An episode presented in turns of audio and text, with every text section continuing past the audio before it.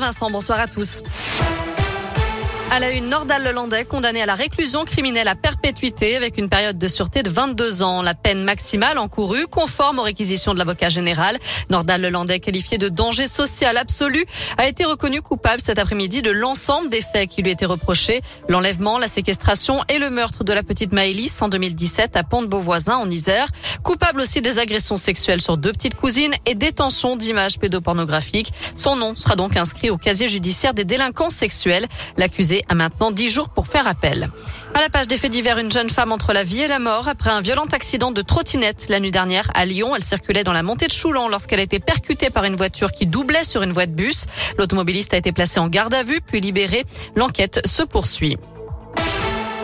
Dans l'actu en France, Gabriel Attal confirme que le gouvernement pourrait lever toutes les restrictions fin mars, début avril. C'est ce qu'il a dit aujourd'hui sur BFM TV et ce, grâce à la situation sanitaire qui s'améliore. Moins de 30 000 patients Covid sont à l'hôpital désormais. Le nombre de contaminations sur une semaine a chuté de 43% Et puis la tempête Eunice continue de déferler sur le nord de la France avec des vagues de 9 mètres de haut, des chutes d'arbres, des toitures arrachées des chutes de cheminées. 15 000 foyers sont toujours privés d'électricité dans le département de la Somme. Sans surprise, Quentin Fillon-Maillet sera le porte-drapeau de la France pour la cérémonie de clôture des Jeux Olympiques de Pékin prévue dimanche. Le biathlète ramène cinq médailles de ces Jeux et la sixième n'était pas loin puisqu'il a terminé quatrième de la Mastart ce matin. La France compte maintenant 14 médailles. La dernière, c'est une médaille d'or remportée aujourd'hui par la Savoyarde Justine Brézaboucher en Mastart.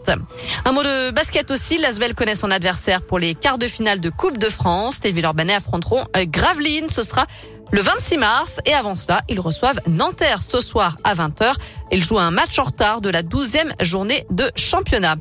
Voilà pour l'essentiel de l'actu. Il ne reste plus qu'à vous souhaiter une bonne soirée et surtout un bon week-end.